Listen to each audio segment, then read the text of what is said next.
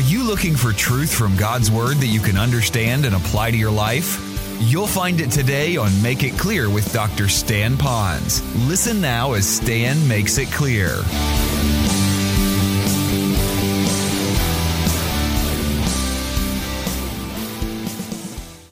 So when you gather and you decide to go to church, it's not like, do we have time today? Do anything else better happening? Let's go to church. Uh, hey, that's a great church. They got good music, good parking, good this, good that. And so all of a sudden it becomes the greatest Christian club or rec center that we can go to that is all about meeting my needs. Now, is that what God wants us to have? So to understand that and to define that, we have to understand the seriousness of the birth.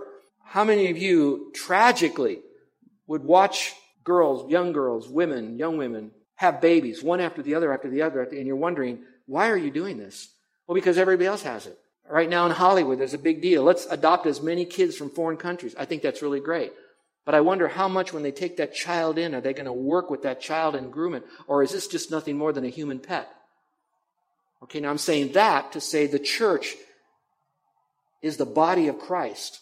It is not just a part of something I do if I really like to do it when I have time to do it. I'm a Christian, so therefore I go to church. Church is so very important. Now watch this, watch this. We don't worship church though. We're a part of its mechanism, and often its health or the lack thereof. So it goes back to the Spirit. All right, you ready again? Chapter 14. Look in verse 16. Jesus speaking again, and he says, I will ask the Father, and he will give you another helper, re- re- implying when Jesus leaves that he may be with you forever. Would you underline the word forever? That's telling me that the Spirit will not go in and out of your life. Once the Spirit comes at the birth of the church, and that happened 2,000 years ago, so now it is happening in your life, he will be with you forever. Say that with me. Forever. There's nothing you can do to drive him away. There's a lot you can do to grieve him. There's a lot you can do to quench him. But at the same time, he will never leave you. Which again, Jesus says he'll never leave us. So now we got the Trinity and the deity thing going. All right, goes on to say here, that is the Spirit of truth, whom the world cannot receive because it does not see him or know him. In other words, they will never be able to receive the Spirit until they come to know Christ as Savior. But you know him because he abides with you and will be in you. You might want to underline the word with and the word in for a moment. That's important for you to understand because later on when I talk about being baptized with the Spirit and here it's with you and in you, what would this mean? Now, again, listen very carefully because I got to give you the timeline. We are at a time that the church hasn't been born. The Spirit yet hasn't come inside of people, believers. So now you have what they call the transition. If you do a study on the doctrine of the Holy Spirit in the Old Testament, what you're going to find when you study about Him is that the Holy Spirit would come upon those followers of the Lord Jehovah. We would call them Old Testament saints. If they followed him, served him, they would be given the Spirit with them. It would come, or he would come upon them. And he would do it for special acts of service, pronounced acts of service that the Lord needed to have done. Now, for years, I used to think Old Testament he came upon, New Testament he came within. And I used to teach it like it was black white until I was writing this theology book for the guys in our classes that we've been teaching. And I found out that the Holy Spirit, yes, frequently came on, more frequently, upon them in the Old Testament. But there are verses that says that he came within them. In the Old Testament, it said the Holy Spirit would come upon and could leave them. In the New Testament, it says he will come in the person, the believer, and will never leave them. So the economy of the whole of the of the Holy Spirit differs from Old Testament Jewish believers and New Testament and today's Christians, believers. So there's a little bit of a difference. So why am I making such a big deal? Well, so you'll know this. But more than that, that's why he said he will abide with you because they're Old Testament saints. I, this is New Testament. Yeah, but the church hasn't been born yet. So in a sense, they're, they're carryover from the Old Testament. So he'll be with you guys, but he will be in the future in you. So he abides now with you, but he will be in you in the future. So we got a potential thing going on. He's promising he's coming. Again, it's kind of like this woman is now large and she's ready to give birth, but not yet. It's not very far off. It's going to happen. Now, verse 25. These things have I spoken to you while abiding with you. But the Helper, the Holy Spirit, whom the Father will send in my name, and underline the word will there. Let me park on that for a second. When you see the word will send in my name, I look at two things. Will is, is telling me that it's in the future. And some of you will see that as the future. But I'd like you to add to that, He will as a promise. It's not just something that is going to happen in the future, but it's a promise. Um, I had some, I had good parents growing up, and I thank the Lord for it. Sometimes my dad would, would tell me something. He says, Stan, um, on Saturday, I will take you fishing or to the beach to go surfing, which he mostly did because I couldn't drive at the time and strap the board to the car to the beach would go. And so he'd say, Dad, Dad would say, I will take you to the beach. Well, I understood that as a promise. All right. And uh, sometimes he didn't keep that promise. Here, it's a promise of something that's going to happen but it's also under a sovereign God, watch this, that has the ability to make that happen. So when he says that will come, then you can understand that it is a promise that he made by a God who can keep that promise. So he is a promise maker, God, and he is a promise keeper, and we are now living a result of his word that said he would do this. So now we are after that fact. He has come. He is inside of me. God made a promise back in those days, and he kept that promise, and we have it today we have the church. That's now the doctrine of theology. So we've already covered three doctrines here. Let's go back to this. It says here, who will send in my name, he will teach you all things and bring to your remembrance all that I said to you. Boy, this thing just keeps getting bigger and better all the time. All right, let's go back to chapter 15 now. Chapter 15, if you will, verse 26. Again, I want you to see the, the promise of God getting ready to send the Spirit because this Spirit right here, listen, listen, listen, is absolutely essential to the birth of the church. The Spirit of God is absolutely essential. Here it is. For the sustaining of the church. One more time. The Holy Spirit is absolutely essential for the growth of the church. So that's why we have to learn about why he's sending the Spirit, why he keeps saying over and over again, don't do it, don't do it, don't do it till the Spirit comes, I'm going to send the spirits, it's going to come. I think because now they're really hearing how important the Spirit of God is. When I taught this in our Bible studies with the guys, sometimes I said, we, we look at the Trinity as God the Father, God the Son, and God the Holy Spirit. Kind of like the old fashioned Native American totem pole. God is more important. He's on top. Then you got Jesus. He's next. And the Holy Spirit is number three. And it's not that way with God. They are all equally, they're all important. They all have not only value, but they all have reasons to exist for each other because now we have the Trinity in place. All right, verse 26. When the Holy Spirit comes, whom I will, and I underlined that in my Bible, send to you from the Father, that is the Spirit of truth, who proceeds from the Father. He will testify about me. I love that. So the Spirit of God is the one who's going to keep our focus on Christ and making him known. In verse 27, and you will testify also of me. And it's an interesting uh, put together in the Greek because it's not like you have a choice. You will do this. You will testify also because you have been with me from the beginning. So the attitude is you have this for a purpose, so you will testify. Testify is so that others would know. Are, are you catching this? We're seeing now that not only is the church going to be born, but the church is going to have a mission. So he's now speaking forward as he's moving in the direction here to preparing them. Now, folks, when I hear this, um, Sometimes in counseling, people will come to me with all of their problems, and I can give them all of their answers, so to speak, if you know what I'm saying, and they'll, they'll quit. They'll never come back. So sometimes you have to lay the truth out little by little, line upon line, precept upon precept. Perhaps that's why the Lord often referred to milk and meat.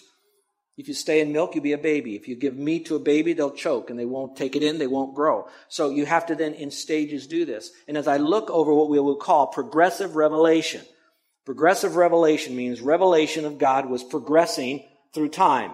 Progressive revelation stopped when the Bible was finished being written when the canon was now closed, so there's no more progressive revelation. Now we may get more illumination. Illumination doesn't mean more truth. It means more understanding of the old truth that he's already given. So we might have more and more illumination, but we won't have any more progressive revelation. That's why he keeps building towards this, preparing them for it. Now you're ready for this? Those of you that want to maybe take some notes, I want to show you the ministry of the Holy Spirit now, just in those verses that I'd given to you. In chapter 7, that is talking about how the Spirit comes in and He empowers us for life, eternal life. So the Spirit of God is all about us getting born again.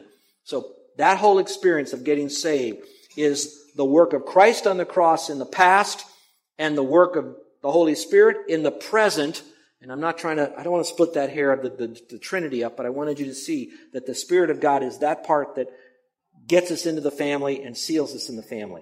When you go to chapter 14, which is a wonderful passage of Scripture, when it talks there in verse 16, it's talking about the wonderful abiding presence of the Lord who will be with you. When I look at that, I look at all right, the Holy Spirit is the helper. Helper means comforter. That means when I'm going through troubles, He will be with me. He will help me to get through this. He will comfort me. And it's not like, oh, you poor boy, look what happened. I'm so sorry for you. He comforts me so that I now can become stronger and heal and to move forward. So there's a comforting of an encouragement. There's a comforting so that I don't wallow in self-pity. There's a comforting here so I can refocus. That's what the word encouragement. Encouragement means to look at my problems from God's perspective. All right, so he, that's part of the comfort, the abiding presence that he's given me. He's telling us this in this, letting us know that when the church is born, the Holy Spirit's going to be there. You'll get born again at the same time for those that haven't been born again, the apostles are already that, but they're in the Spirit now. They get the power to serve. Now you have his abiding presence not around you merely, but you have that abiding presence of God in you. So no matter where you go, that comfort will be with you. And he doesn't stop there. In chapter 14, verse 25, it says here that he will teach you and he will remind you. It goes back to what I've already said, so I don't need to park on this, but your teacher is going to be the Holy Spirit once you trusted Christ. To me, I look at that and I say, isn't Jesus smart? What a smart man he is. Because here's what's happening. Remember what I started? Jesus came to what? To do and to teach. Jesus is going to leave planet Earth. He ascends up to heaven. So what happened to the teacher? Bye. No, he says, no, no, no, bye. No, no, no. I'm going to be with you in the person of the Holy Spirit. So my teaching ministry is going to continue on. Isn't that beautiful how the Lord does that? So he's going to teach us and he's going to remind us. What a great ministry the Holy Spirit has. In chapter 15, I think this one is getting us, empowering us to get ready for what's going to happen in the future. The witness, possible martyrdom that's going to occur. All right, that's the ministry of the Holy Spirit. In verse 8, it's talking about the power, the dunamis, the endunamis, the empowering, which means now I have the strength to do what I really need to do. Okay, go back to the passage again in verse 8. It says, But you will receive power when the Holy Spirit has come upon you, and you shall be my testifiers. You shall be my witnesses. And if you read it in the Greek, it's a word that means martyr. So you could say, You will be my martyrs, both in Jerusalem and in all Judea and Samaria and unto the uttermost part of the earth, the remotest part of the earth. And it starts in Jerusalem, spreads to Judea, moves to Samaria, and then just kind of goes global. We talked about that a couple of weeks ago. And those of you that would like to uh, read ahead, you guys like to read, you know, before next week, you might want to read the book of Acts. It's not that long. I mean, it, take the time, make the time, put some other reading aside, shut the TV off for a little while, and read. And what I'd like you to do when you read ahead, I want you to see how special it is. It said, you're going to start in Jerusalem, then you're going to go to Judea, then you go to Samaria. I want you to see how the book of Acts is divided with the church plant in Jerusalem, but it didn't just stay there. It wasn't us four no more, shut the door. It was, we start in Jerusalem, then we move to Judea. So see how it moved to Judea, then see how it went to Samaria, then keep reading how it went to all over the world and see how the whole, watch this, how the Holy Spirit was going to do this. I don't know about you, but my Bible, I don't know if you can see this or not, my Bible up here at the top says, the Acts of the Apostles. I know what they mean because the apostles are busy doing stuff. But I would rather read this as the acts of the Holy Spirit in the apostles. So that I don't just, you know, glorify the apostles, but I look at the acts of the Holy Spirit and how he works in our life. Well, what's our take home point? I, I wrote down so many take home points and I thought, I, that's way too many for us today. So let me just give you a couple. I put this down. God is preparing us today for our ministry tomorrow. Did you catch that? Just like he took these guys and he was teaching them all of this stuff, he was preparing them. He gathered them together. Luke wrote what Jesus taught and what he did. He was preparing them for what's going to happen tomorrow. Folks, I don't know what's going to happen tomorrow, but I know what you heard today is to get you ready for tomorrow. And here's what I like to say. Do you know that you are, hopefully, we are, us, we are better today because of what he was preparing us for yesterday? And so every day we're on this. Now, the Bible says in Jeremiah that if I don't move forward, I'm going backwards, which means there really is no neutral position for Christians. Either you're going forward or you're going backwards. When I was a little boy, my dad, my dad spent a lot of time with me, but we were in this department store like Liberty House. It wasn't Liberty House, it was like Liberty House. And he said, Now, Stanley, he's the only one that could call me Stanley. All right, Stanley, you stand right there. I've got to do some stuff. Now, don't you move. I learned a long time ago when your dad says, You don't move, you don't move. Well, I'm standing there by the escalator, and I just, where is Dad? You know, a minute with a kid is like an hour. And dad's not there. I'm six or seven years old, and where's my daddy? Where's my daddy? Where's my daddy? I guess you could do that back in those days. And I'm looking, and my dad's on the next floor above, and I'm watching him walk by this escalator. I want you to picture a six year old boy with no parent around, running up that escalator as fast as I could to get to my dad. Now, some of you might have done some crazy things, but here's what I've learned. If I'm not moving fast up, I'm going to go backwards. You don't stay still on an escalator. God is preparing you, dear, dear ones, today for what He's going to do tomorrow. How many tools are you allowing God to put into your toolbox that you'll need to build with tomorrow? The second take home point for me is this, and I like what we talked about at the very beginning. Jesus is my model and my mentor. Now, I do not want to elevate the Gospels above the rest of Scripture because the Lord wouldn't want us to do that. All Scripture is given by inspiration of God. Therefore, all of it is important. But sometimes the Gospel and the parables and all that stuff, and it says it here, it says it differently in Mark than it does in Luke, eventually we, we, we read it less and we start reading other parts of Scripture. And maybe we need to go back to, and maybe that's why I went back to the Gospel of John, so that we would really look at the life of Christ. He's our model. Watch this. We, the church, is the body of Christ. I know he's the head, but we, the church, is the body of Christ. I'll prove that later on. So therefore, maybe I need to look more at Christ. He's my model, he's my mentor.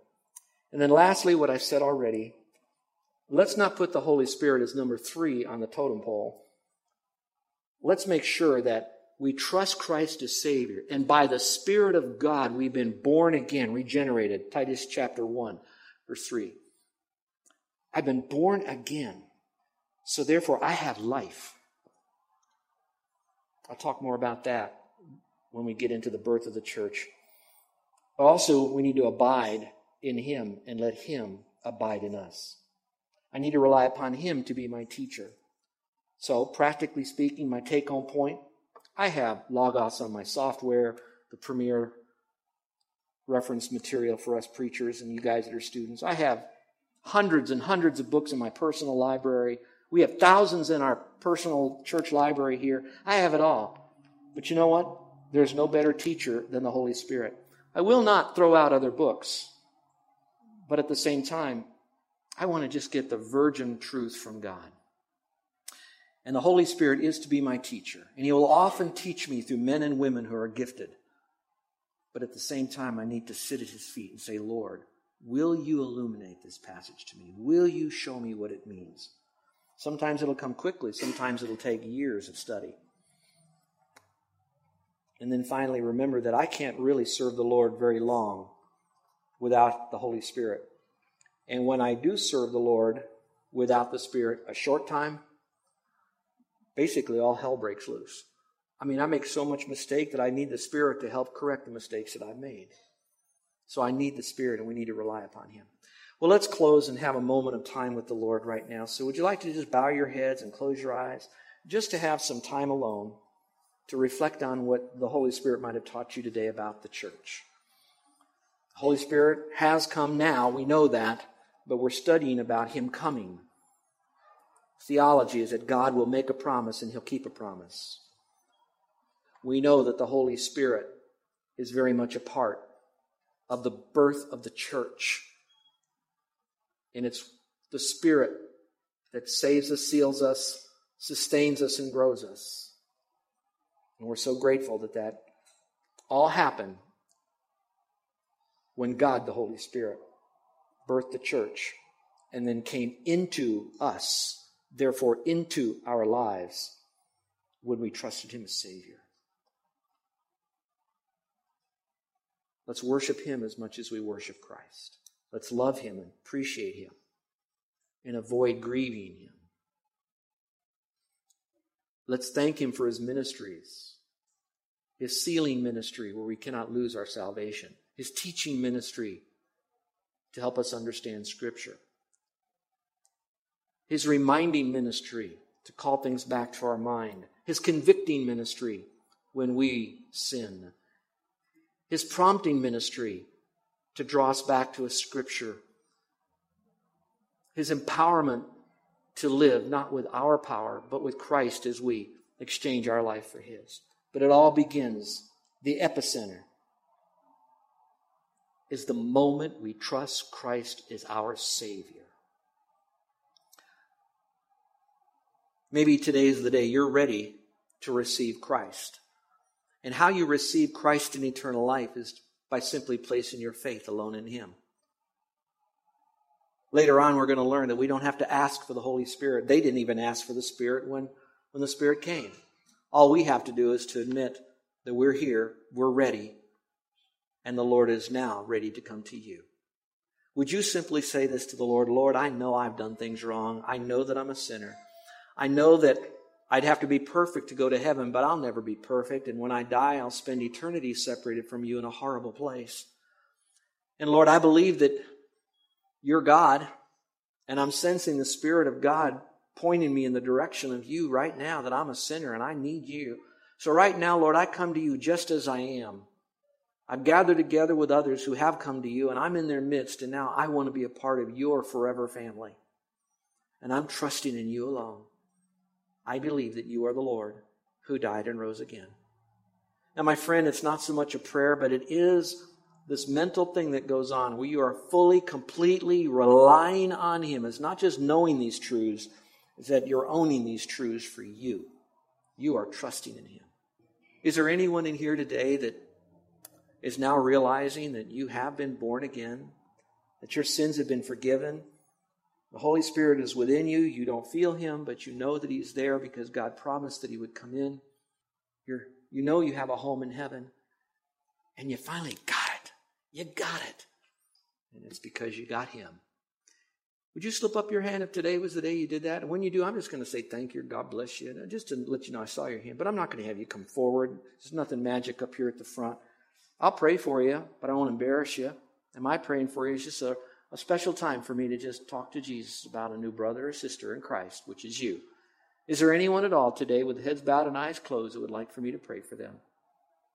Because today is the day you trusted Christ. Put your hand up real quick, real high so I can see it. Anyone at all? Thank you, my friend.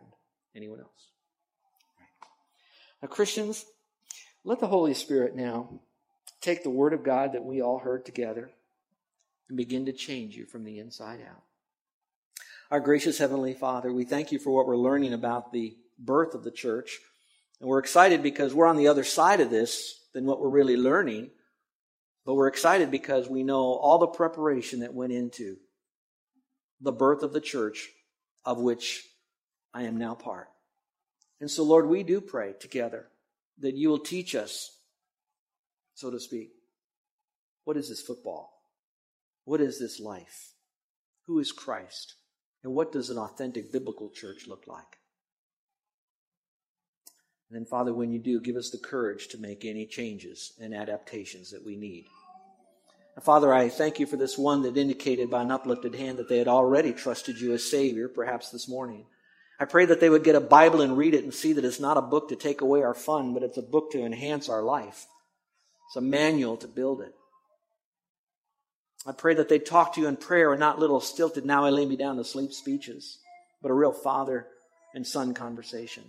And I pray that, Father, they'd meet together, gather together with believers of like mind. There's no perfect church, no perfect group, but at least a group who's who's serious about their walk with you and yet at the same time filled with their joy of walking with you.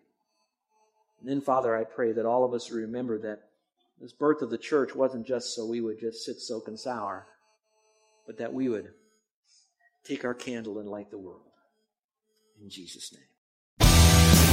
You're listening to Make It Clear with the teaching of Dr. Stan Ponz, founder of Make It Clear Ministries. Make It Clear is dedicated to taking the Word of God with clarity into every person's world. It is the support of listeners like you who make the ministry of Make It Clear possible. You can provide your tax deductible gift to Make It Clear online by going to makeitclear.org, or you can mail your gift to Make It Clear, P.O. Box 607901, Orlando, Florida 32860. Thank you for helping us make it clear. If you would like to have Dr. Ponz speak at your church or event, please send us an email at tellmemore at makeitclear.org. Thank you, and remember to make it clear.